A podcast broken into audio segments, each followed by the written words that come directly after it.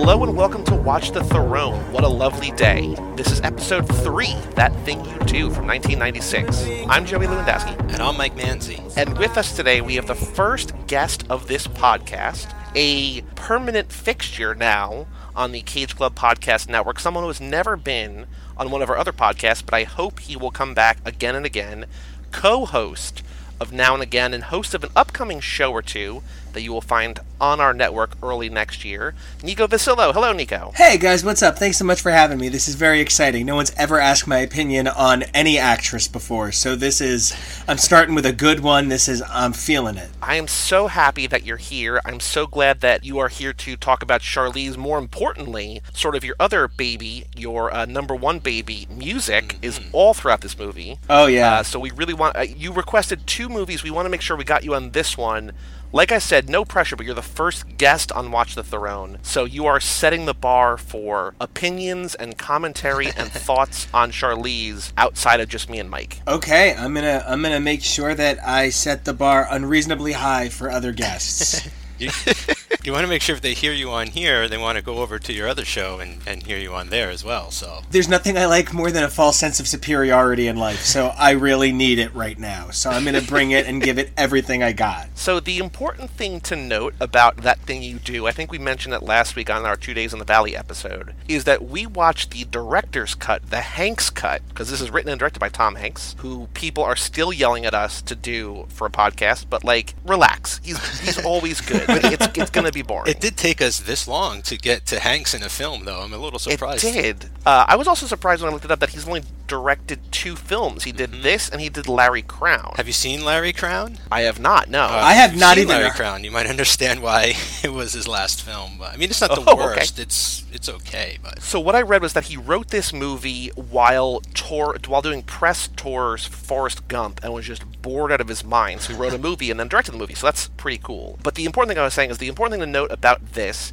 is we're watching the director's cut, the Hanks cut, which is almost two and a half hours long. Which, when you think about a movie about a boy band from the 1960s and how there's already like an hour and 40 minute theatrical cut out there, two and a half hours feels a little excessive. But the reason that we did it, for some reason, surprisingly to us, most of that new footage that they add in is with Charlize Theron. So it's important for this show, but I know that at least one of our people on this podcast, our guest, wink wink, hint hint, uh, wasn't ex- wasn't thrilled with uh, the fact that there is so much extra footage, kind of at times weighing down the movie. I'll be real. Uh, I watched it with my husband, who is my he's my partner in crime, and he is the most fun person person I know. And we just kept calling it that thing you do plus that weird cuckolding art film that they snuck in. where this really handsome, inexplicably bright orange doctor is seducing this young, dumb blonde girl while her mm-hmm. boyfriend mm-hmm. becomes famous.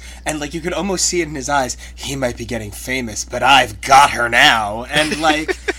It was really weird and uncomfortable. It was they snuck in this cuckolding art film, and it makes me wonder what other random side characters have extensive footage out there. Like yeah. I'm starting to wonder if like if guys family has like some sort of dark American Beauty esque sequences, oh. all taking place at the appliance store. You know, there's this real dramatic moment where he kills the rest of his family, and then he's just like putting the same record on every single stereo again, and it's not even the same record, but he's just walking through there going, "That thing you do," and like it's really like I'm sorry, but this had this it had no purpose being in this film. None of this. Why did he take any of this? Why did he direct any of this? I feel I felt a certain way. It's like a methodical removal of everyone in this movie who is not thrilled by their success. In the early early on in the movie when they play the first gig, when they play the first time live, literally everyone in the auditorium is losing their mind except for Charlize. Mm-hmm. And so she's gone. And then when they actually get on the radio later and they're all excited and they all meet at the appliance store,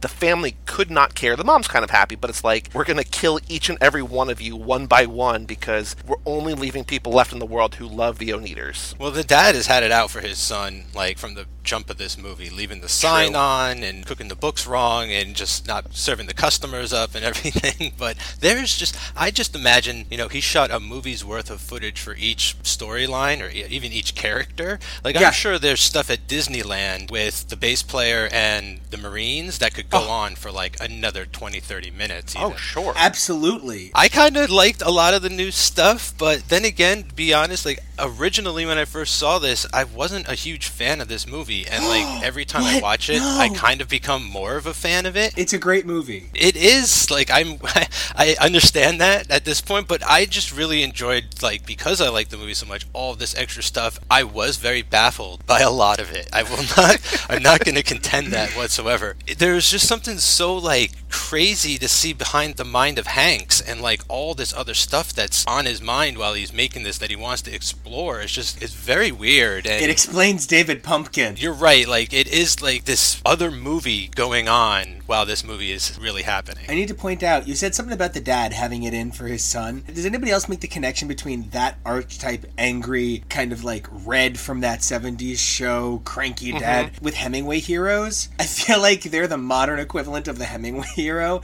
and he's got Oh. that very left impotent by war. What is Tom Hanks getting at with this film?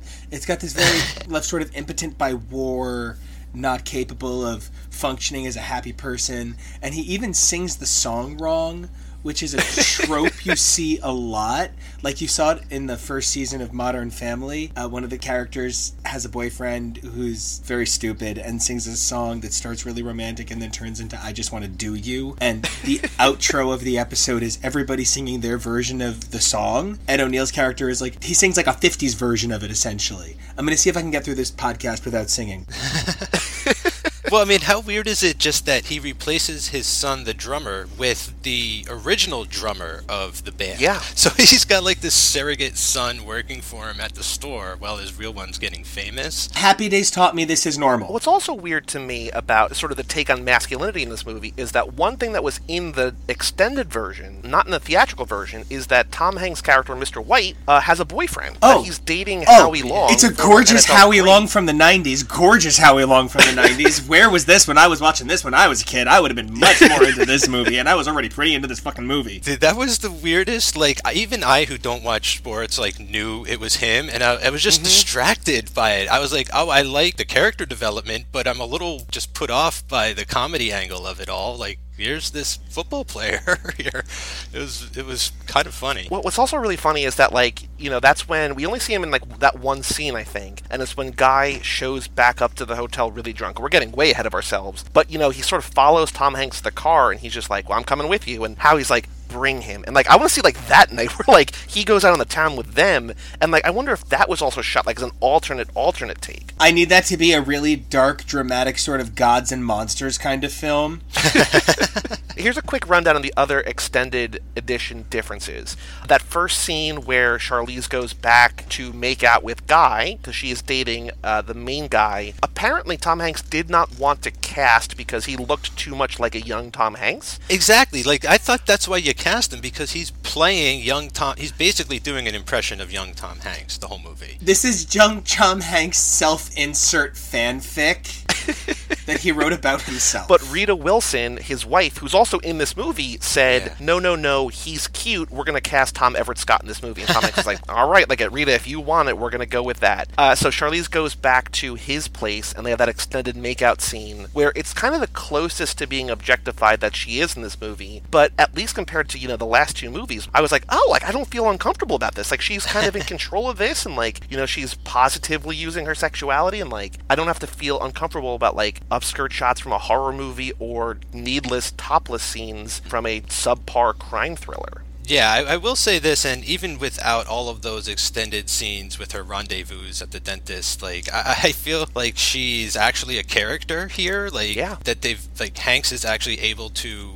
create people in his movies, like that that feel like they're real people and could actually exist. And yeah, and like kind of right from the beginning, you're like, I don't know, these two really are gonna last or anything. she seems to have different priorities than him. Uh, he kind of just he's more of like a beatnik that wants to make out, and I guess she's looking for stability. But you're Right. right, like yeah, she definitely knows what she wants and is going for that, and isn't gonna let Guy try and smooth talk her into the bed because it's been their one year anniversary. Wait, I'm so sorry. I have to ask a question. I have to know how bad the objectification was in the first two films that you didn't feel that it was objectifying when people were sticking their fingers in her mouth. Well, that's okay. So that's another scene. We're gonna get into the dentist scene later. So the first first movie she was in was like it was a featured extra role. She had no words. There was just some unfortunate camera angles that left her sort of like corn tendrils like wrapping around her legs, and like an upskirt shot. yeah, she was then- getting eaten by a giant plant monster at the end of Children Yep. of the Corn 3, and the camera was literally like right up her skirt when the tendrils were attacking her. Okay, ouch. And then last week's movie, she uh, is first introduced topless and bloodied in a photograph, and then basically is forced into rough sex with James Spader for much of the movie that she sort of kind of seems into, but it's also kind of convenient writing. It seems like she's not really into it. So by comparison, this was a cut above in terms of, you know, what we've seen so far. I mean, she's not truly fully not objectified at all, but compared to the last two movies, which came out last year, 1995, 1996, because this is also 96, like, this is much, much better. No, yeah, you made a compelling argument for that. Yeah.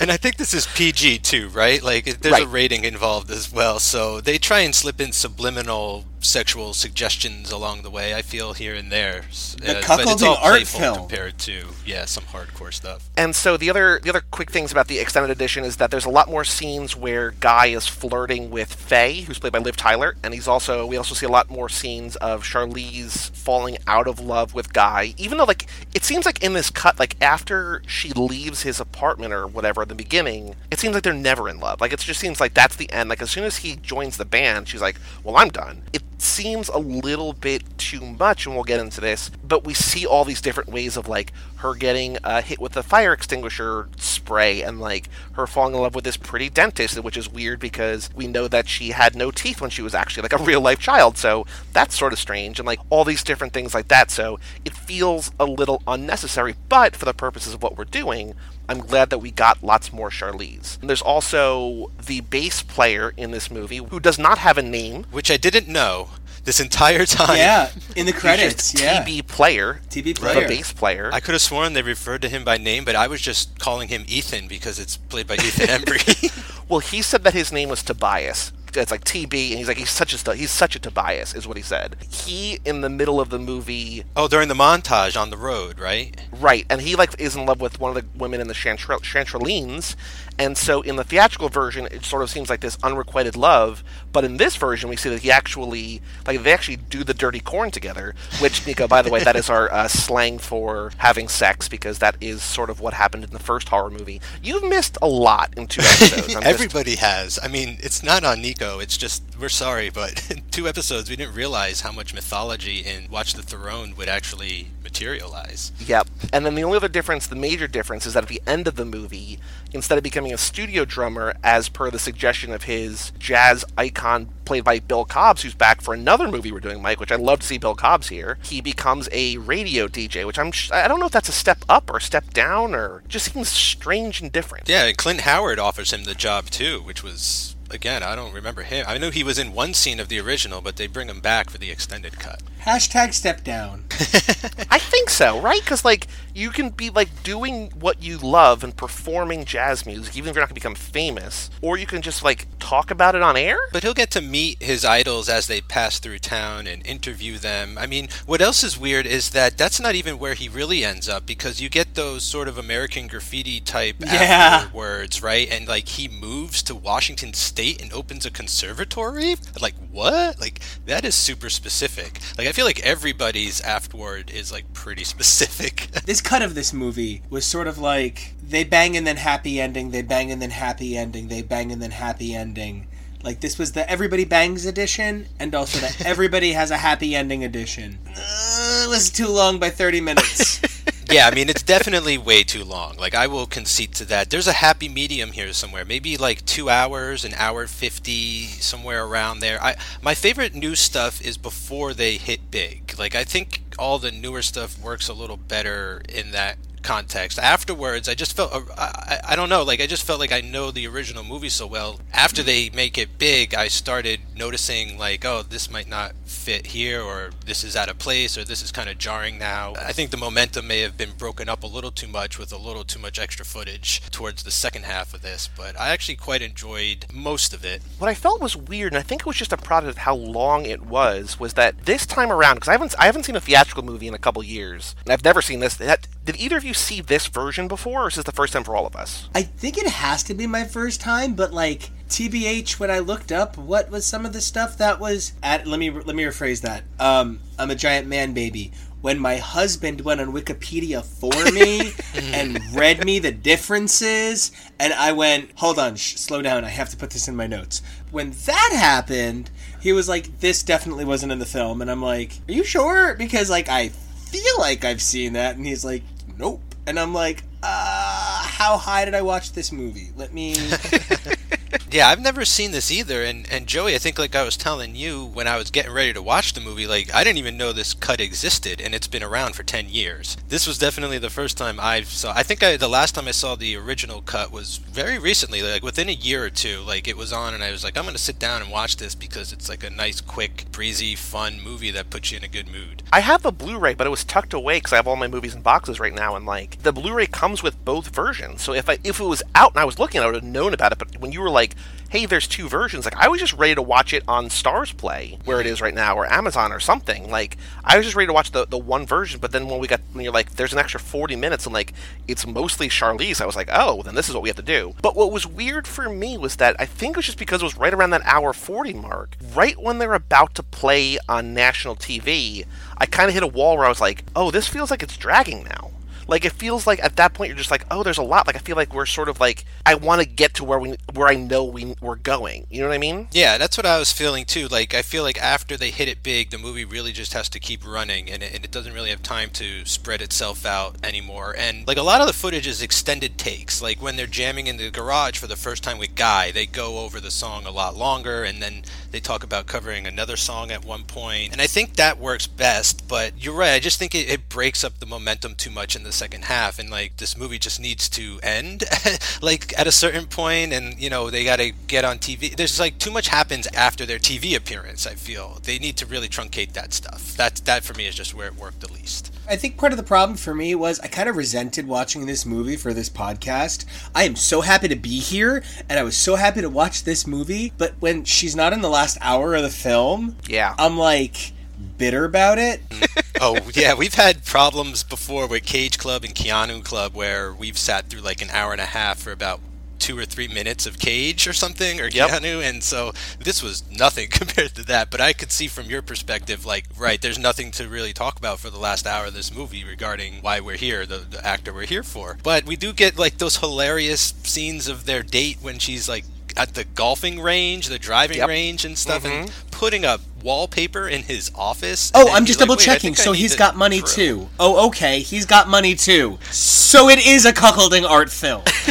oh, okay, okay, okay. Well, what's weird is she's like, I gotta go to the dentist and get a crown. It's gonna take all day. And I know this was in the 60s, but that takes like an hour. Guy should be on to the fact that she doesn't want to be around him that much, that his song is on the radio and she could care less. And he seems a little, I don't know, like he's not really, not that he's not with it, but like he's not fully aware of what's going on. I feel like he has trouble reading social cues from time to time. So there's the one scene that I want to talk about where it's what Nico referenced earlier. There's one part where we actually see her getting dental work done. Dr. Collins has his fingers all in her mouth and everything like that. The Wonders song, That Thing You Do, comes on the radio, and it seems like she kind of gets excited because this is the time where it's being broadcast, I think, from like Ohio or Pittsburgh or something, right? National now. Yeah, it's on the on the really really powerful radio station as opposed to just like a local Erie, Pennsylvania station. It seems like she gets excited, and I wonder if that was like a oh no, did I make the wrong choice? Because I'm here, my husband or my soon-to-be husband or whatever, you know,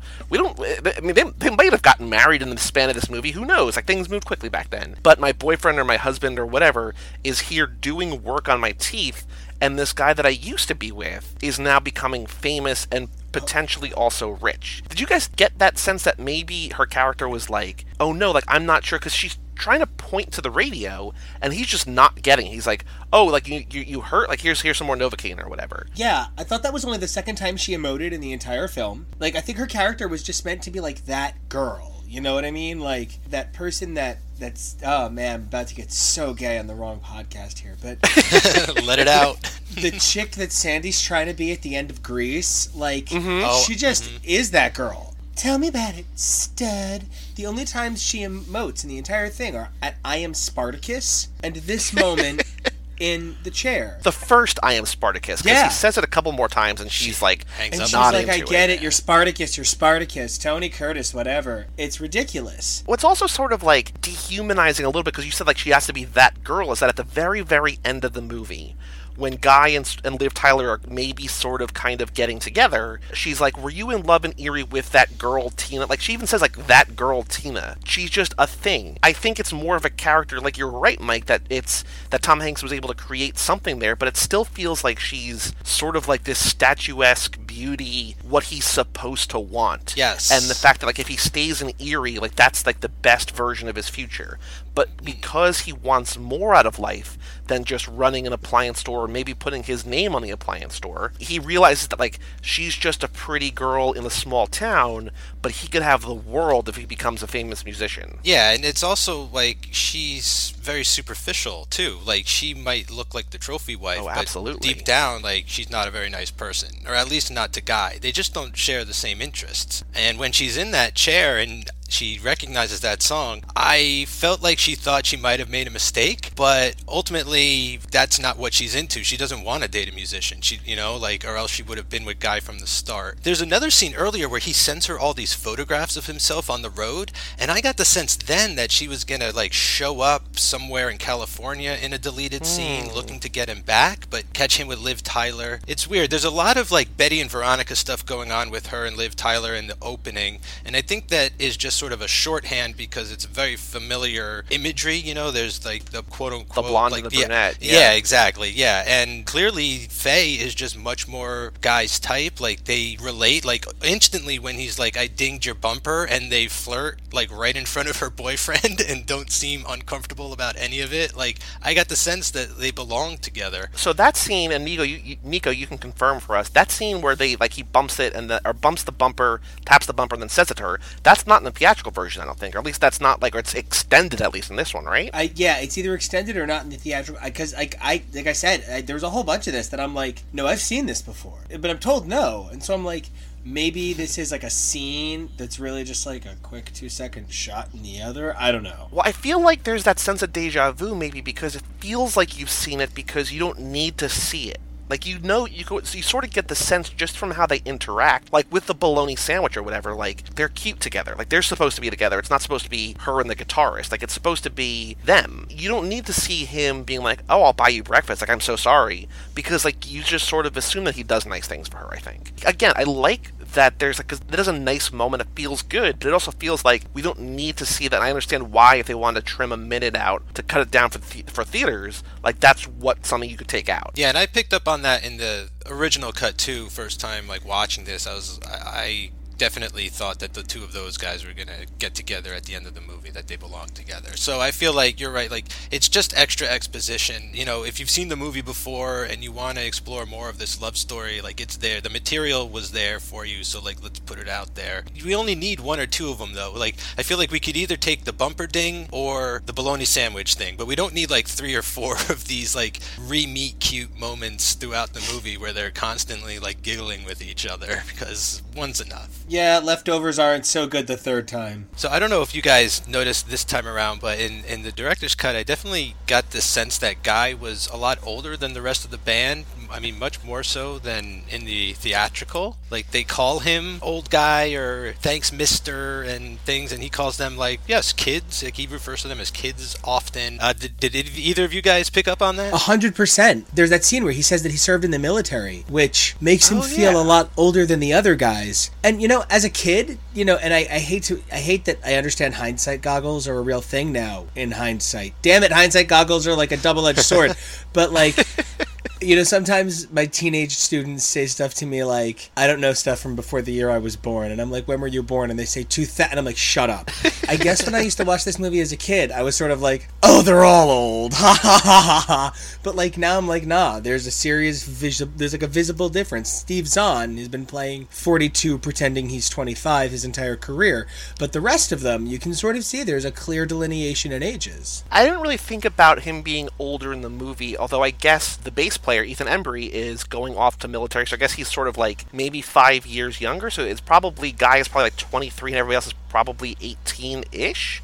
I'm guessing. Yeah. One thing that I read, this is like like we said before, this was the first movie that Tom Hanks directed, but because he had been an actor, there was this oral history that I sent you guys. I only read the beginning of because it's not it's not written like an oral history. It's written like a blog post or like a online story. And I just want to hear I just want to read straight quotes. Like I don't want to I don't want filler text in between the quotes. But anyway, what they were saying, it was basically really like a young crew of actors, you know, had been acting before, but they were all like in their teens or early 20s or whatever, you know, the people in the band and Liv Tyler. Even though this was his first movie, he had been an actor for so long that he knew exactly how to talk to them and made them feel comfortable. So it, it is interesting that like not only are they young kids in the movie sort of experiencing this for the first time and like not necessarily like their first job or whatever, but like in real life they're also sort of experiencing a lot of this for the first time and like being on an, a set with arguably the hottest actor in Hollywood at the time, coming off a year or two after Forrest Gump. Like, Tom Hanks is the biggest star in the world at this time, and he's treating them like equals and making them feel comfortable. And, like, it's pretty cool, I think. There's kind of an interesting parallel there too, as far as the character he's playing in the movie that's sort of shepherding this band into success. Also, like he's this father figure in a way, I suppose, but uh, he's looking after the kids like in real life on the set, like these young actors, and then in the movie he's taking care of the band and the characters that they're playing. So it's kind of interesting. And he definitely had a really good time and like made it a family thing because I don't know if anybody else spotted the guest appearance from a young Colin Hanks. Yes. And his daughter is in this movie apparently somewhere, too. Uh-huh. Oh, he's got a daughter. That's terrific. I had no clue. As of 2016, it was the only film to date to feature Tom Hanks, Rita Wilson, Colin Hanks, and daughter Elizabeth Hanks. So they're all in here. It's a family affair, getting everybody involved on set. And did you guys spot Bryan Cranston? Yeah, because there's a Hanks connection with him. Uh, Yeah. He's in his next movie, but he played Buzz Aldrin in From the Earth to the Moon, which was produced by Hanks. produced by Hanks, And yep. he plays an astronaut here in this movie. So it's sort of like a shout out to like, hey, I'm I'm doing this other thing for you where I'm playing an astronaut. there's a long list of cameos on the wiki page. Paul and one- Feig. Dude, what was that about? I couldn't believe it. He had freaking energy in this movie. I was like, do more acting, less directing. There's also Mike uh, Golden Peach Award winner Chris Isaak Yeah. in this What? movie. I missed him. No, Chris He's the guy Isaak. who is- records their in the he's where church, He yeah. records their songs. yeah. Oh my gosh, I knew that dude looked so familiar. I was like, who is this guy? Why is his young hip uncle like recording church music? What is up with that? Yeah, so Nico, a little bit of background for you. So Wicked Game, obviously everybody knows Wicked Game, was in three different Nicolas Cage movies. And so when we did the Cage Club Awards at the end, that was nominated for Best Song, and we picked it to win Best Song because it was used in three different movies. So when he popped up here, I was like, oh, like it's cool. Like, you know, this is the beginning of a new journey for me and Mike, and here he is, an old favorite. Although, for the first time, I think Mike, in any of our movies, in front of the camera instead of just on the soundtrack. Oh, is that right? I thought he popped up in front of something. We had another. We had a Maybe. We had a country western guy in Little Buddha, right? Or I mean, we've had bad musician actors. On Well, we had a whole rap artist category in Cage Club. Yeah, but they're primarily good. I felt like they, those guys were good actors, um, as opposed to like the country western stars who come on. But here's the thing about Chris Isaak. Chris Isaak is famous for two songs and also being Chris Isaak. He's not like tremendously famous for his music. It's like Harry Connick Jr. They look vaguely similar. They both are kind of like, man, the 50s were a cool time. They're both famous for being personalities, but not much else. It's, you know, Chris Isaak in this is like Chris Isaak in Twin Peaks. It's just like, why? yeah, he's kind of a wooden board, I suppose. But I guess that's what I'm getting. I mean, that's I didn't even pick up on him, so there you go, right? He didn't leave an impression on me. One thing, go, going back just a second to Tom Hanks and sort of, you know, his interactions with everybody on set, I wish, I don't know how it would have worked. I wish that we got a scene between Tom Hanks and Charlize. Oh, I don't know how that would have happened. One little side thing is that apparently she was the first actor to audition for this movie and was also the first actor that he cast in this movie. She's got a total look from the '60s. Like she stepped right Yeah. out of Peggy Sue Got Married. Like Mhm. I was thinking of that movie a lot watching this movie. I, the only way that I can see this happening is if Mike, if your idea of like she shows up to California to find them on tour, and Tom Hanks pulls her aside and like can sense the type of person she is, like this, you know, gold digger or this somebody who's just after money and fame and success or whatever. And he pulls her aside and is just like, not not like you're not welcome here, but like I know what you're after. Think very carefully about your actions. Like I, I would love a scene between the two of them. Like, however it would have played out, I don't think it would have gone well for her because he seems like supremely confident in all things. Which I understand when you're writing a movie, like you're gonna give yourself a good character. Like that's totally cool. Like I wish that they had a scene together. I don't know how it would have happened. Maybe in the future, perhaps. Yeah, I feel like it's the one thing this movie's missing. Well, I think nobody's addressing the bigger thing in the room. I love that you were both like, yeah, she starts seeing this dentist and everything's really cool. Because I was sort of like, if they're dating, he's doing an unbearable amount of dental work on her. And it's if it, even if it's not unethical, I'm sort of afraid he's like convinced her that she has dead mouth's disease. And he Well, has to like it. no, I don't believe so. I don't believe that that's the part of this movie that didn't make it into this director's cut. I'm pretty sure there was no amount of footage that was left on the floor that featured our wonderful Miss Theron that did not get used in this director's cut. If there was a scene where she was like, I got the results back, it's definitely tooth cancer, then I am sure it would have been in that thing that Charlize Theron does in this art film about cuckolding that has nothing to do with the Oneders. Well, so Nico, early on I mentioned this, but in real life, when she was a child growing up in South Africa, Charlize had jaundice, and she took so many antibiotics that all of her teeth rotted out. So she has this weird history of dental work, and so maybe she does have dead mouse disease. Dead mouse disease sounds like dead mouse disease, which is a whole other thing. That's a whole other ball of wax there. Deadmau5, the Dead DJ mouse. guy. Dead Now Five. That's actually going to be on the next Now, Dead Now 5. Absolutely. but maybe her character she took a page out of her real life and was like oh i'm always at the dentist because i know what it's like to need lots of dental work this makes sense to me I have a theory, guys, Okay. and I haven't had a wacky theory for a while. I first think one on the show she- i think yeah I, this might be. I feel like her audition was Hank saying, "Tell me something about yourself," and she tells this story about how she grew up and she had jaundice and all this stuff, and her teeth rotted out, and she, you know, all this and that. And he goes, "Oh my God, I'm gonna work that into the movie somehow. That's gonna be like a character trait. Your character goes to the dentist all the time because she has a teeth problem." And you know what? Like, hey, I like you so much. We're gonna we're gonna do this whole B story that's not even gonna make it into the final cut. Because why are they showing this if she never shows back up? It's so misleading. Thank you. It's driving me crazy. cuckolding art film. And here's the thing. here's the thing with all the negative shit that came out about my precious Joss Whedon, because you know, obviously, I'm I'm a young gay Yeah. man. I grew up on Buffy. It was my everything. My whole world is comic books. So clearly, I connect with the uh, Marvel Cinematic Universe. But like, I'm so scared that we're gonna find out when Rita has to leave Tom that he's got this weird mouth fetish. And Charlize was just his first tooth girl. Now he's going to start really pushing it. His next movie is going to be called The Orthodontist. And it's going to, you know what I mean? Like, this is what I'm afraid wait of. wait wait wait wait wait wait his other movie's Larry Crowne crown tooth Oh. Fuck. Oh nico God. Fuck. nico you're onto something I, I, I am. Guys, If only Larry Crowne was a dentist that he played, that would have been amazing. we need to get James Stewart on this because this is the next Den of Lies. This is the Den of Thieves. I'm forgetting my Pulitzer Prize books about Wall about Wall Street. But anyway, it's that. what I really liked about Tom Hanks and Rita Wilson, I looked up when they were married. They were married in 1988, so they've been married for almost Yeah. a decade by this point. They met on the set of Volunteers, right? I think so. That's a great movie. They've been bosom buddies for so long. When Guy meets her at the Blue Spot and then ditches her to talk to Bill Cobb, She drives a very drunk guy back to the hotel, basically passes him off to Tom Hanks. She's just like, you know, one more drink and like I would have been sleeping with this guy. And I like that there's like that wink there that like these are mm-hmm. two unconnected people in the movie, married in real life. Here you go. Here, here's your boy back. Like he was almost my boy for the evening, but I like that that weird little thing. I hope that they don't get divorced in real life because I mean they've been married for almost Oh, 30 yeah. years by this point. I think she's his second wife. She already, is the second wife. His, his first so- wife is also in this movie somewhere. What? It is a family affair. I definitely gay read something there. Like, I mean, I, I just had to bring the faggotry about it. But I think the thing that happened was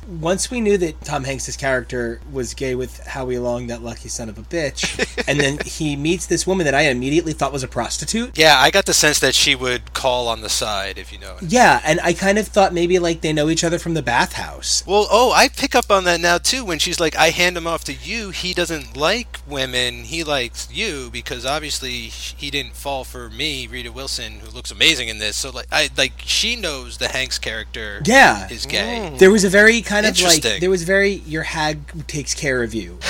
you know what I mean? And like as somebody whose hags have been so good to me over the years, I don't know any gay man who would be anything without his wonderful women. Yeah, she she strikes me as like that's so weird. I'm gonna write a movie and make myself gay and make my wife my prostitute hag. Ooh, I like that Well, that's a lot. the thing. Is like there's all these interesting threads, but they're not necessary for the core story. You know, the story about the Oneders hitting it, coming together, being a one-hit wonder. I mean, all this extra footage has nothing really to do with that very much. You know, like all all the extra character moments. I'd say. I want to take a step back for a second, Mike, to your crazy theory. And I like that your crazy theory about Charlize's audition, which is tell me a story, is basically the audition scene from La La mm-hmm. Land. Yeah, because I think that's where they got it in La La Land. Like that's a very popular thing. I feel like you hear in an audition. Well, yeah, but I mean, I just like that this movie, like, there's not that many movies about jazz. I We're was doing- just gonna bring it up how Hank saves jazz first. Yep, just as opposed to, you know, a white Canadian boy saving jazz in La La Land. Oh, I love how many white people save jazz.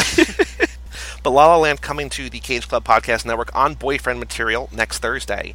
But did you remember from La La Land, Tom Everett Scott plays Emma Stone's eventual husband in that movie? That was Tom Everett Scott. Yep, because Damien Chazelle loved this movie so much growing up that he wanted to cast him in that movie, and Tom Everett Scott was like, "Oh yeah, absolutely." He's like, "The guy who did Whiplash? Yes, I want, I want to be in this part. Yes." The last thing I saw Tom Everett Scott in was he's the new dad. I think he actually plays Steve Zahn as the dad in Diary of a Wimpy Kid. Huh. So how weird is that? Uh, Steve Zahn was also the best man at his wedding, so there's a little bit of a connection Wow. there too. So yeah, this movie opened a lot of doors for a lot of people. I actually was stri- I was struck by what a great Broadway musical this show would make. Wow, a lot of the good changes that you would have to make to it to improve it would fix a lot of the plot problems. You'd have to have a smaller cast. There'd need to be more focus on the other stars in the Playtone galaxy, and it would make a great Broadway musical. If nobody wants to adapt it, you can just call me. I'll do it. It's fine.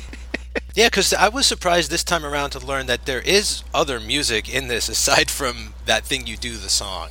You know, the first couple times watching it, it's hard to think of anything else for a couple days except for that song because it just gets drilled into your mind so much. But there's a lot of other good music by the other artists that are on the Playtone label. Even the other songs by the Wonders. yeah, that's true too. They have a couple tunes. the the song that thing you do was written by the bassist for the Fountains of Wayne, shout out to New Jersey, Adam Oh. Schlesinger. What up? But the song that opens the movie, "Loving You Lots and Lots," was written by Tom Hanks as sort of like a parody of like Huh. the songs of that time. But that's also a super catchy song too. Like I was reading that like the the full version of that thing you do is only played twice in this movie, but it's played in some form eleven times in this movie. Like it's wallpaper throughout this thing, and like it's just such a good song. Like every time it comes on, I've seen the scene where it plays on the radio for the first time more than anything else in this movie, and I still get chills when it happens because like Liv Tyler's overwhelming joy is just wonderful. They're all so excited to hear it, and it's like you know it's going to happen. You know this is like the band's rise and then fall, and you know the plot points, but like every time it plays, it's just such a good, fun, catchy song. It's like, oh, I love this. Yeah, I was I was actually struck at how moved I was this time watching that scene where it first comes on the radio. Like I really got chills this time. I was like, "Damn, this is really well done. Everybody is really selling it, and this sort of evolution of the scene where one person hears it, runs into the other person on the street, and they go into the store and turn on all the radios, and then the rest of the band shows up. They're doing like a Congo line or something around the whole store or something. The energy is there, and Hanks's his directing skills are on fire in that scene for sure. Picking Liv Tyler was also a really smart move about in a movie about musicians. Even before she knew her father was Steven Tyler growing up, she thought her dad was Todd Rundgren. Oh, really? Yeah. her mom was like a very like well-known like, you know, like muse chick in in that time. Sort of like the um from um, almost famous Penny Lane type. Yeah, almost, like. yeah. And so she she was such a great person to associate with this because Liv Tyler, we already associated her with Steven Tyler. She had just done all those music videos for Aerosmith where her father limitlessly sexualized her. Now she's showing us her joy Oh, and Empire Records was either right before or right after this. Her career, we associate her with music and we, we see her that way. Putting her in these scenes almost added a sense of genuineness. You know what I mean? Like she's lived this in real life and like this is how people would react. Yeah. It'd be like putting Andrew Dice Clay in a TV show about a washed up comedian who doesn't know when to quit. Yeah. Dice.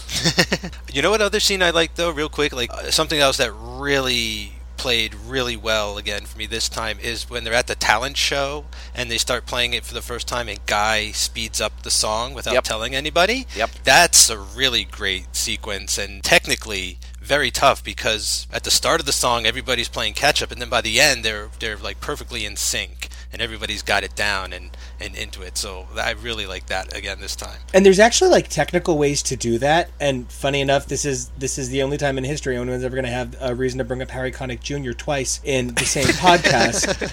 But if you go on YouTube and you look up Harry Connick Jr. fixes the tempo, you'll catch this video of Harry Connick Jr. uh, The audience starts clapping on the wrong beat to one of his very constantly similar jazz songs. And he plays like a little magical five fourths measure or something like some obscure, it doesn't need to exist measure.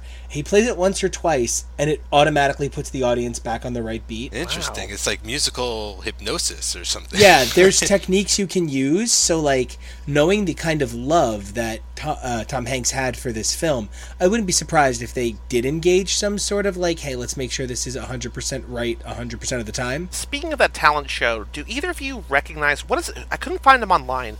Who is their fan? What has he been in? Oh, he's been in so much. Yeah, I have. I don't know this guy, but he pops up everywhere. Yeah. especially in the '90s. Because he was so good in this movie. He's basically the anti Charlize early on in their career. Steve's not even like Steve, Steve's not even says at one point he's like, "Hey, isn't that our fan? Like our one single fan?" Which, as an up and coming baby podcast network, I basically know a lot of the people who like have like listen to us. You know, like if people tweet at us or write on our Facebook wall or whatever, like I know these people because there's not that many of them. So I sort of I sort of sympathize.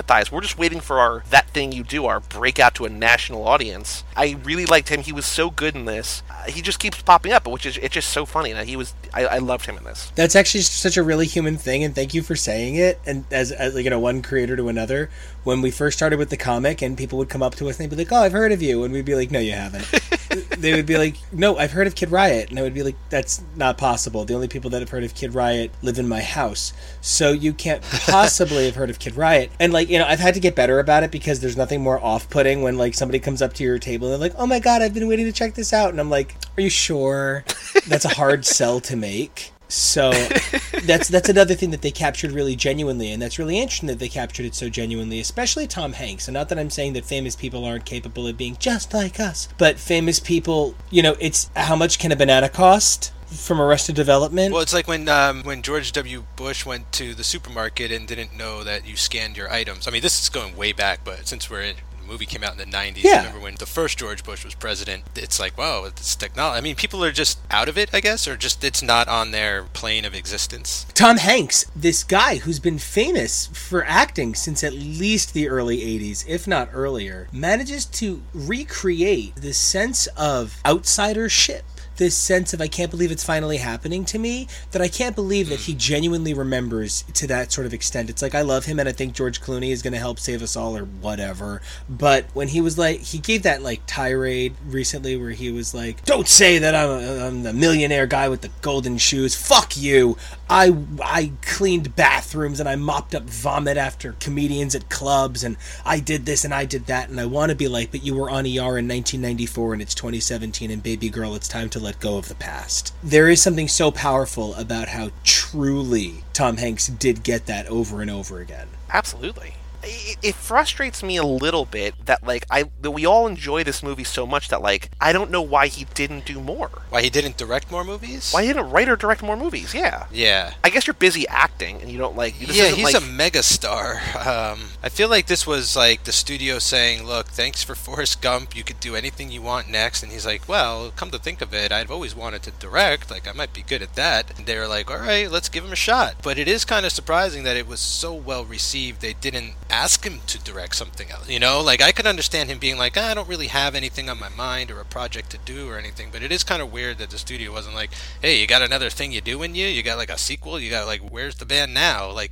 20 years later, what can we do with them or anything really? Two things. Number one, now I need a sequel to that thing you do, but I need it to be kind of a la the new odd couple where they're trying to capture a very different kind of market. And it's called like that groove you jam. And it's like a 1970s funk version of it. And it's directed by Nick Cannon, and it's like a surprise breakout oh. hit, and it wins tons of awards. And everybody's like, "Holy shit, that's Mr. Mariah Carey up there!" Because they're back together now. Everybody should know that. You should all keep abreast of Mariah Carey the way I do. I mean, it is strange though because like Hanks's next movie that he directs, Crown Thing, it's like the most bizarre. So it's like a middle-aged guy going back to college, and he's also like a short order cook. Oh, And then falls in yeah! with his teacher, who's Julia Roberts, and wins over the rest of his class, which includes Mr. Robot, the guy from Mr. Robot. So like, it's just so so different than this. Like, it's just like a world apart from what he's dealing with here. This feels more like nostalgia, recapturing some of his childhood. Like this is Hanks growing up, and I don't know what the new movie was supposed to be. I only vaguely remembered it when you said middle aged guy goes back to school. And I was like, wait, Larry Crowne. No, that's Patch Adams. Larry Crowne. No, that's Michael. Larry Crowne. Which white guy movie was that? Oh! As soon as you said Julia Roberts and back in school, I was like, it's the movie about the actor that's not popular anymore who works in a school. It's it's the one with Matt Damon. No, that's Goodwill Hunting. Oh! It's the one with Julia Roberts. Right. This is before they started realizing that if you throw in a minority, you can make the same movie again. Speaking of uh, making the same movie again, we're going to get to the recast game shortly. Do we have any other last thoughts about that thing you do, the extended version, the Charlize cut, if you will? Um, I have some little odds I and like ends, bits of that. trivia and stuff. It's the Charlize cut. But Nico, any other thoughts? Any other last thoughts before we get to the recast game? Any other notes that you want to mention? Any other facts that you want to drop? Any other opinions you want to share about why this is the inferior version to the theatrical cut? Like I've said a few times now, my husband is my he's my rock, he's my world, he's my Dr. Quinn medicine woman. I run everything I say and do by him first. I really did say to him, "All right, Kevo, so because you know we made the ha ha ha cuck joke, ha ha ha, and you know, oh, all these scenes are longer. Oh, look, it's really progressive that there's a gay subplot and there's an interracial romance subplot. At the end of the day, I still really resented watching this for Charlize Theron, and I can say why. So I'm a huge Buffy fan, as I already mentioned with the Joss Whedon thing. Rubber uh-huh. band. If you're a big Buffy fan, you probably have had the DVDs at some point. Spike, like my least favorite character, is introduced in season two, where he's recurring. He's in one episode of season three. He is recurring in season four. Then he's a regular in five, six, seven. I bring this up because I said he's in one episode of season three, right? Yeah, he has his own disc of the DVD set, and oh. it's sort of like he only got a disc of the DVD set because he had just become a regular on the show due to fan popularity in real time. So they gave him one of the disc faces of the third season set when he appears in one episode. Now, this might seem like a silly thing that I'm harping on, but Giles is a regular throughout the first five seasons and at least in half or so of each season, six and seven. And he doesn't get a disc till season seven. And Oh, four. He is. He has a disc in season four and season seven. I have to be completely honest. My husband is right behind me, and he's correcting me as I'm talking. He's like the second character introduced in the first episode of that show. It's like Buffy meet the librarian. Yeah, everything about Charlize Theron. This really is that thing you do. You know, Theron recall. It's just like it's bizarre to me that Tom Hanks would go back and be like, "Oh, she made that movie, that monster movie, where she, oh, I'm so excited, right? I'm so excited because I do it all the time, and I, I found a way to bring up BT on this show. BT actually scored both Fast and the Furious and Monster. Uh, he's a, he's a musician. I work into every episode of Now and Again. I'm well aware of your BT incorporations. Yeah, and I got to say there's a Charlize one and there's a Fast and the Furious one. Bam, bam, motherfuckers, bam, knocking Well, them down. because yeah, because the extended version of this movie was released in 2006, so she already like she was already on her way to stardom. I think when like you could tell that she was something. yeah, she was like monstery. 2000 was sort of a turning point that she wins an Oscar in 2003, and they're like, oh yeah, we've got another 40 minutes in that movie where it's like all about her. Like, let's go put it out and like make some more money. So like, I totally see hmm. why you could view this as a cash grab. The next time I watch this movie, I'm gonna rewatch the theatrical version, and then maybe I'll mix it up after that. But I just want to see. I feel like the theatrical version just sort of works better. But for what we did here, I'm glad that we saw everything that she had to offer. Yeah, I agree. I'm baffled as to why there's so much extra footage of her, but I'm glad that I saw it because it made this episode better because there's much more of her in this cut. I will probably watch the theatrical cut again next also. I don't know that I'll rewatch this cut, you know, when I want to watch this movie. I think if there's like a moment or something that I feel like I want to see, I'll just skip to it or something. The theatrical cut is the main cut I think everyone should watch. This is just sort of like this weird curiosity. But I will say this uh, as far as director's cuts go, it's not just like an extra 5 or 6 minutes. Like this is a full on 50% not more. entirely different, but like it's got a whole different feel to it this movie. You know, it still Yeah. feels fun, it's still snappy and stuff, but maybe just not as fast and not as quick, but or not as furious. There you go. So some other quick little trivia tidbits before we get into the recast game. Uh, Steve Zahn is staying in room 237 at the hotel, which I was like, is that a Shining reference? Maybe. Bryan Cranston is playing an astronaut in this movie, but Tom Hanks' character is Mr. White, and so obviously Bryan Cranston now is probably best known for playing Walter White, Mr. White on Breaking Oh. Bad. So I thought that was a little bit of a weird coincidence. You mean the dad from Malcolm in the Middle? Yes, the dad from Malcolm in the Middle, after he has a midlife crisis and goes and starts another family and then starts selling meth. Yes, that same guy. I've never heard of this. I'll have to look out for that show. Oh, he was in Power Rangers, Nico, one of the few movies. I know, I did see that. I saw that for sure. No, that's actually fun Power Rangers tidbit because now you've unleashed the beast. So, fun Power Rangers tidbit Billy Cranston is named after Bryan Cranston because Bryan Cranston was in one of the bad guy suits in an episode, and the producers really liked. What is it, honey? He was just a voice actor. Oh, just a voice actor, but the producers really liked him. My husband seriously just corrects me like like on the spot. It's it makes me much more impressive than I am. Please don't edit him out. He is a gift.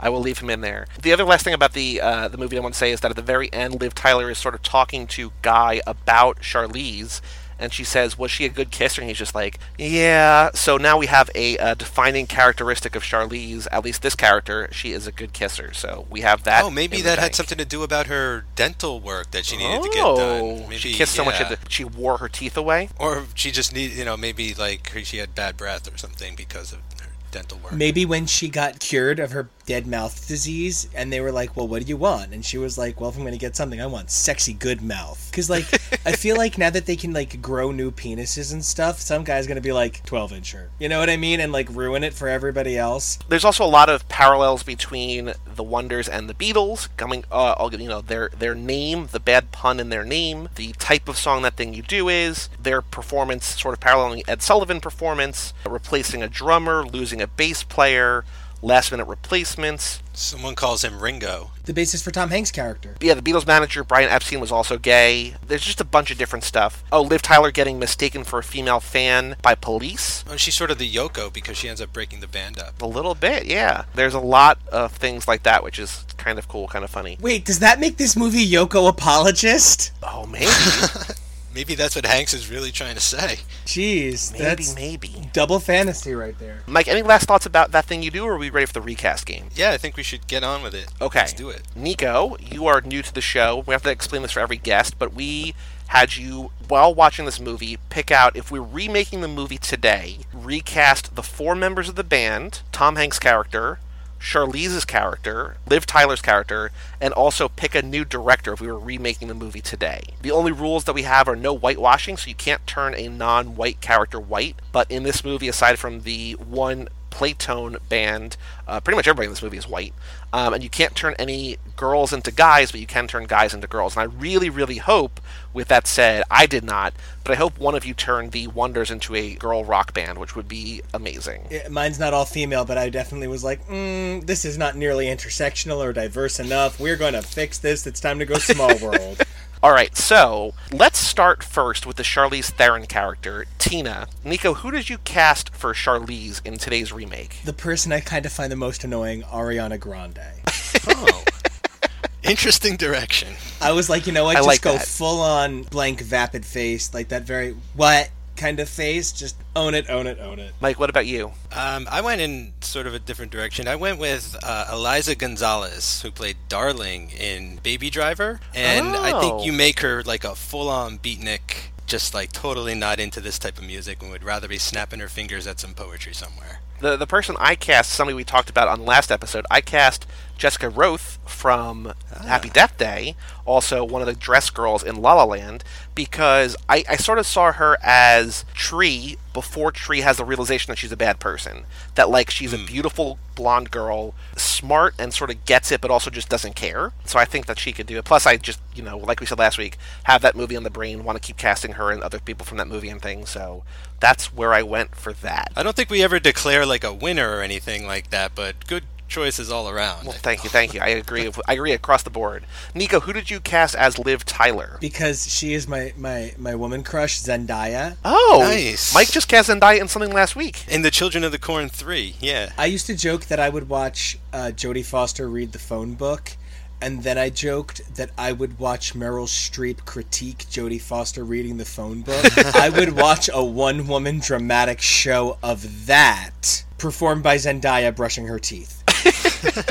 Oh, well, brushing your Oh, teeth. brushing your teeth. Yep. Wait a minute. Uh, Hungry there, Rabbit I, jumps. I, uh, there's a little bit of a dirty secret, not a dirty secret, but like uh, in this one Cage movie, January Jones brushes her teeth, and I didn't realize that was something that I wanted to see until I saw it, and I was like, oh, uh, yeah. So brushing Zendaya brushing teeth, like I'm okay with that too, I guess. Hot. Um, I have my own thing, but I'm smart enough not to say it on this show because Chris leaves every bad thing I say in, and I don't need people to know my teeth brushing moment. Mike, what about Liv Tyler for you? I kind of went with the same type, I suppose, but this person is really good in the one thing I've seen her in so far, and I look forward to her next movie coming out very soon. But I went with Daisy Ridley from Star Wars. Oh, I love See, that. and I'd let her keep the English accent too. Make her British. Make her make that Beatles connection a little stronger. Oh, hold on. Speaking of accents, this movie takes place in Pennsylvania. Did you, did either of you pick up on a lot of like Canadian accents? It felt like a lot of people were sort of saying things with a Canadian affectation. I couldn't tell because of all the maple syrup running out of their mouth.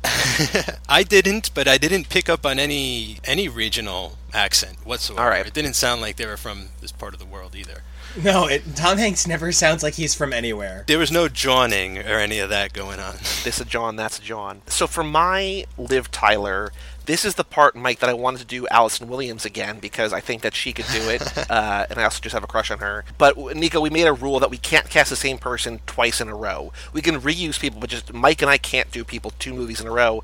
They're off filming the other movie. We can't use them again. We can't bother them again. Uh, so instead, I thought Liv Tyler. What I know her from recently is The Leftovers, and she's great on The Leftovers. Yeah. So I went with Margaret Qualley, who plays Jill Garvey on that show, because she's also Okay. adorable, and I think that she could do this role, and she's also, you know, like a cute young brunette, and she would be sort of this girl to pine after and lust after, and just sort of be around with the band. I really love your movie studio tycoon rules. I think that's great, and yeah, I love that. Thank you, thank you. So next we'll do uh, Tom Hanks, the Mr. White role. Yeah, I, I went with my, my go to. If I am that in love with Zendaya, I am equally in love with, in a very literal way, Stanley Tucci. Oh, nice. I would cast loose. I would cast Stanley Tucci. I just love him so much. I would love to see his. So okay, I am a big. So I love Cher, period, and I love Christina Aguilera, period, and I love Kristen Bell. Burlesque should have been a thing that I enjoyed, and some instead of something done to me. Point of my story, though, he managed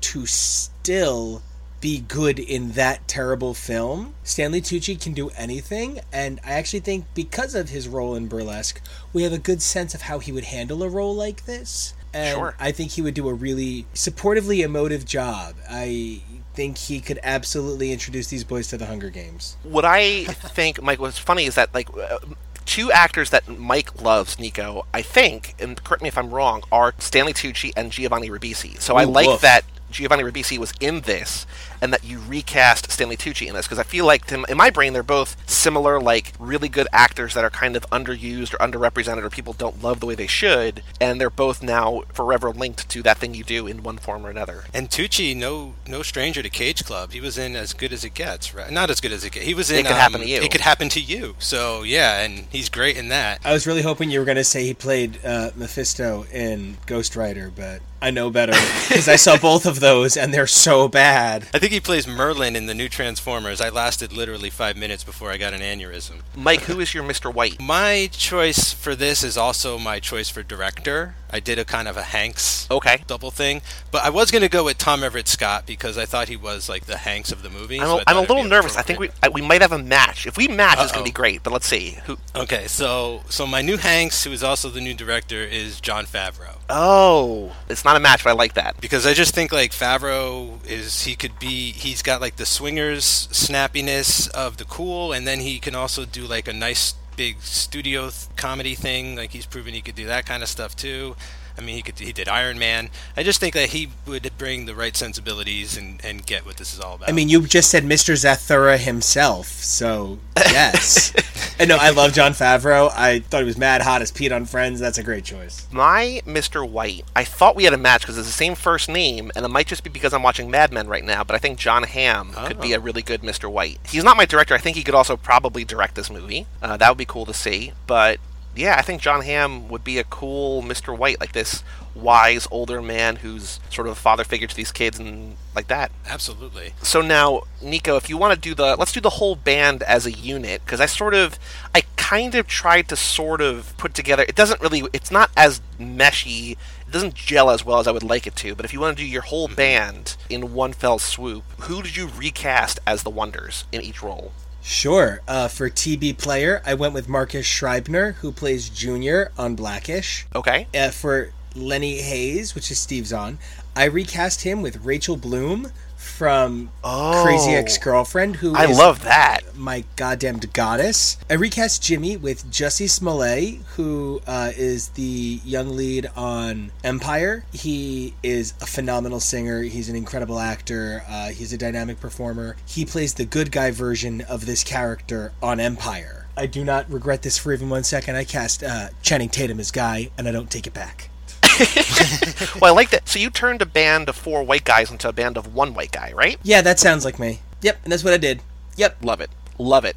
Love it. Mike, who you got for the Wonders? All right, this was not easy. I don't know that they work as quite as well as a unit, but we'll see when uh when I when I riff them off. So for Shades, I didn't realize I also I went with Baby from Baby Driver, Ansel Elgort, who I cast in our secret pilot, so that or the episode after, so that doesn't count. So I can use him. Yep. So uh, I'm going with Anson. Shades as in guy, as in the Yeah, as Okay. in guy, as Okay. in the drummer, right? So like the lead, basically. Yep. For Leah, was it? Wait, for the um. So there's Jimmy. So Jimmy is dating Liv Tyler. There's Okay, so- Lenny is okay. Steve Zahn, and there's the bassist. Okay, so for Lenny, I had to go. I really wanted to, to go with Zac Efron just because he looked exactly like he had the everything going, but I had to go in a different direction. I went with Kieran Culkin, basically because of his performance in Scott Pilgrim versus the World. Sure. Like I just want him to do that that kind of character here. I think he could he could pull that off. For the bassist, I went with Jerrod Carmichael. Oh, uh, But I would totally beef up his role, and then I'd have him sleep with a white girl. Okay, I like halfway that. Through the movie. Ooh, that's a really great twist on the. Yeah. switch that up a little bit and then for the guitar player i i mean i don't think the age is quite right but i'm going with adam driver just because of the look. I don't know. I just want to see Adam Driver lead a band or try to, and watch it like sort of dissolve around him, and then him throw like a Sith fit uh, at the end of the movie. So that's my band. Love it. I'm really disappointed in myself for keeping it for white dudes. I, I really got to diversify because I think the trap that I fall into is first off, who does it look like? And then sort of go from there. If I can't find something like that, or like, does it fit? Does it work? Whatever. For the bassist, I had to put this guy in the movie somewhere. I put Colin Hanks uh, because he, he's Nice. got to be in there. I had him as like basically every role in this movie was Colin Hanks at one point. I'm like, I'm gonna put him because like I don't want to give him preferential treatment. Like you know, we're remaking that thing you do. I don't want to just take the son of the original director and give him the leading role. We're gonna give him sort of a background part. So we're gonna give Colin Hanks a bass player role. Him as uh, Tom Hanks's role could have been interesting casting too. Also, that point, yeah. again, like these ages don't really line up because I think all of my guys are probably 30 or older. For Jimmy, the guitarist, who there's also that speech that we didn't mention toward the end where Tom Hanks basically analyzes the entire band, and he basically says like, "I know that you're in love with Faye, uh, with Liv Tyler," but he says that Jimmy is the talent. Uh, so I cast Joseph Gordon-Levitt in that role as the guitarist. Oh, nice. I am I'm a big fa- big big fan. Yep, thumbs up. And then the last two, uh, for Guy, who, he, who Tom Hanks says is the smart one, and for Lenny, who he says is the fool, I kind of took a package deal that we talked about a lot on another podcast, and I did Guy, I turned it to Zac Efron, and Nice. Lenny, I did Dave Franco. Wait, so Guy is Zac Efron? I want him to be the lead of the movie. Nice. I actually had that originally. I'm not even kidding. Interesting. But what made Because Okay. also from Hairspray, we know that as Link Larkin, he can pull off this era. And we know that he can be that like kind of you know swinging, show-stopping '60s heartthrob guy. I would love to see him in the lead of this movie. But he's but, but isn't he too pretty? Nice. Isn't he too pretty though? Like isn't he too Well- pretty to be guy? But you could work that into it too. He could be not taken seriously because of his good looks and stuff. And Yeah. and also that- the thing with Guy in this movie is that every woman's already in love with him, so it's not it doesn't change anything. You know what I mean? why- like that's why I went with Channing Tatum, who a lot of people think looks a little bit like Scrappy Doo. I wanted to go with somebody who looked a little silly. you could have actually gone with a cartoon character. I don't know. oh yeah, I You didn't, should I have didn't say that. You can, clarified you can go cartoon characters. Next time I'm gonna cast Ziggy from the cartoon Ziggy. So last thing, it's a new wrinkle this week. We're going to see how it plays out. Recasting the director. So we have this dream cast now. Who is directing this movie? Nico, who is your director for that thing you or your your jive, whatever what, what was your original name for it? Like that That groove you jam. Yeah, for that groove you jammed. Who's your director? Well, I actually have to make a point additionally. It would need additional music to be remade, if you want my opinion. It, it is that thing you do too many times. Okay. I would need additional music by Rachel Bloom, since you're going to Yep. have her anyway. Use Sure. her. She's a goddamn genius. I would like my director to be Aziz Ansari, Oh. Huh. if for no other reason, a Master of None esque take on this movie with a super diverse cast. Still set in the same era would really capture the God. I'm so broken at this point, but I find it really hard to root for four pretty white boys. Like, sorry about it, but like, it's uh, no. So you know, like, I really feel like Aziz Ansari would bring a powerful sense of, of realism to this. and I, I am fully in support of that. And just last week, out of nowhere, because I haven't seen Master of None in months, uh, I had that song Guarda Come Dondolo, that Italian song that he and his adorable Italian girlfriend danced to in that snowy apartment that one day, just popped in my head, and I was like, oh, this is like a great memory to have in my brain right now. So I am fully on board with director Aziz of your wonderfully diverse and beautiful cast. Yeah, it's a pretty cool cast. I want to see this movie. That groove you jam. Mike, who is your director? Oh, you already said the director, Jon Favreau. Yeah. So yep, still sticking with that. I do root for him though. He's he's super awesome. I went with somebody I mentioned earlier who is a fan of this movie. I went with Damien Chazelle. Just like he did a jazz movie, he can do another jazz movie, sort of. uh, I think that he would work. Again, keeping it boring and white boy, and I need to diversify my thing, diversify my bonds. I think that, you know, in terms of not an experimental movie, like I think of the three of ours, Mike, no offense to either you or me, but like the most interesting one would be Nico's. It might either be the biggest failure or the biggest success. But in terms of my cast and just sort of like making a movie that would work, I think Damien Chazelle could do that for this. So boring, but I think a safe pick. No, I agree. I think he would bring more of like a style to it than Favreau would. Like I think Favreau would play by the book a little more and like, you know, it would be fun. It would probably be just like this though. You know what I'm saying? Like it wouldn't it wouldn't be like artistic much more than than we're seeing Hanks pull. I think yours guys would definitely amp up uh, some of like the cerebralism of it, or you know, we'll feel the panic more when guy can't make it to the uh, studio on time or something. I don't know, but get more in your head as a director. The only part that I almost gave to someone else, the only one I was really close on, was that the Liv Tyler role I almost gave to Alison Brie, which I think she would do a good job here too. Alison Brie can do anything. Alison Brie, she's amazing. Anything. And plus, you know, we have we have Dave Franco on set, so they could like carpool to work together because they they're married. So uh, it would be great. I was also trying to figure out like because like the way that I, that I cast Dave Franco in the Steve Zahn role, and he basically doesn't interact with Liv Tyler. And I'm like, would that be would that, would that be weird for him, like for a married couple to basically be in the same movie and be in every scene together, but like not talk to each other? And so like I, I sort of got in my head too much, and that's why I didn't go with her. But I think that she would be a great fit for this uh, 2017 retelling of that thing you do. oh no, I have a regret. What? Oh, I would have made Mr. White female. Well, we can we can recast your recast. Who would you rather have? Who who's your Mrs. White? I want Constance Zimmer. Oh, Constance Zimmer. Yeah, I love Yeah. Constance. Unreal is the fucking craziest. I love hour of- Unreal. oh my god, it, it shakes me to my core every fucking episode. Actually, speaking of Unreal, Shiri Appleby would be a great Liv Tyler in this too. Shiri Appleby, I never would have imagined she is capable of what she is capable of. You She's could, so good in that show. You could put her in any role. I've after the performances they get out of it, they make Craig Bierko likable. That's that's unbelievable talent. I would definitely Constance Zimmer. She can oh, that's totally wonderful. She's got that perfect rasp that makes you believe that she could have fought her way through the music industry before women were allowed to wear pants. Mike, if you don't know Unreal, or if anybody listening doesn't know Unreal, Unreal is a show on Lifetime, the only show that I watch on Lifetime. Hey, Emmy nominated. It's a scripted drama, a making of a bachelor bachelorette show. Oh, and so Constance Zimmer is the showrunner, and uh, Shiri Appleby plays her not assistant, but like sort of her second in command, her kind of. But like yeah. they have a real love each other, hate each other relationship, and like it's all about like the manipulation behind the scenes of like making certain people progress, and like so Shiri Appleby plays a Mm-hmm. character named Rachel, and so I think in season two or maybe Nico, have there been two seasons or three seasons? There have been two seasons in season three. We have a premiere date. It is January, I believe. But in season two, there was a contestant that they called Hot Rachel, Hot uh, who basically looked like Shiri Appleby, Hot but was Rachel, hotter. Kevin, we're just talking about Unreal right now. It's the best conversation. There, what did I just see recently? Oh, oh, in Vice Principals, Lee Russell, Walton Goggins' sister, one of his sisters on that show, is the tall Christian redhead from the first season of Unreal. And I was like, where do I ah. know this woman from? I was like, oh my god, it's everywhere. Mike, I would say check out Unreal. Unreal is like, it's a show that I never thought I would love, and I really, really love.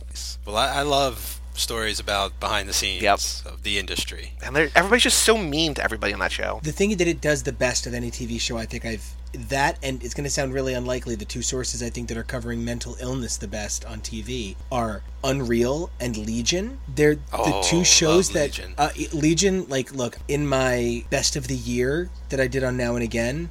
I mentioned that I, I have this book and there's only 999 of them and I had to wait months and months and I spent way too much money on this book. It's Legion's first appearance. Like David Haller isn't a character that means a little bit to me. He's a character that means a lot to me. And Legion is such a beautiful representation of the spirit of the character while not at all being the initial iteration in a way reimaginings like that usually take so much longer and that and unreal talk about mental illness in such a real beautiful honest way even though they're these these grand ideas they're they're the extraordinary set against the ordinary. There's something so humanizing about their treatment that i think it does make ordinary people feel more okay talking about their pain. That's unreal and legion in a heartbeat totally cut this. This is way too much but 100% No, no, I'm leaving. I'm leaving it in there, and I'm also adding in uh, "You're the Worst" on FXX, which started out as a sort of a rom com for millennials who kind of hate each other, and sort of became this like beautiful description and like depiction of like depression and like PTSD, and like it's a show that like started out with just the R-rated rom com that you've always wanted to see, and then became this like amazing character study that like is just way better than you think it has any right to be. So I'm leaving this all in there. Go watch Unreal. Go watch Legion. Go watch You're the Worst. Pray that some Hollywood studio finds Watch the Throne and then somehow has the ability to make these movies.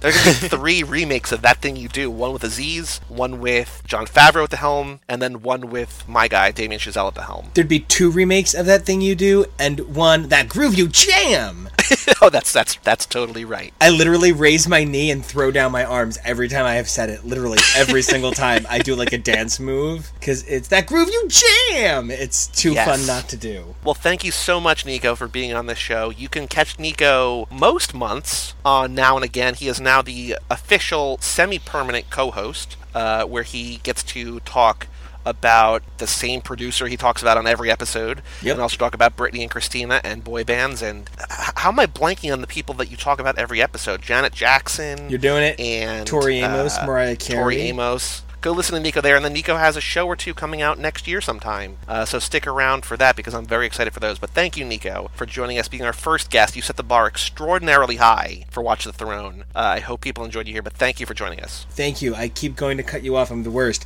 It means so much to me to get to pole vault these standards for you guys. Yes, Mike. Any last thoughts? Grand thoughts, whatever, about that thing you do, or are we just ready for next week's Hollywood Confidential? Yeah, I know. I'm ready to get to this Hollywood Confidential thing. This is the first time on Watch the Throne on the list of something that I've like. I looked at the list. I was like, "What the hell is this?" So it should be a great episode next week. Yeah, so for all things Watch the Throne and Now and Again and all of our other shows on the network, you can go to cageclub.me, facebook.com slash cageclub, or at cageclubpod on Twitter. Like I said, next Thursday, Boyfriend Material starts with La La Land, so if you want to hear two episodes about jazz movies, go do that. Go listen to Boyfriend Material.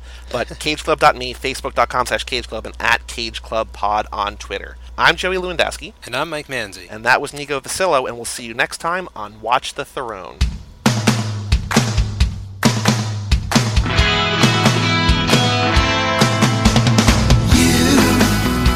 doing that thing you do, breaking my heart into a million pieces, like you always.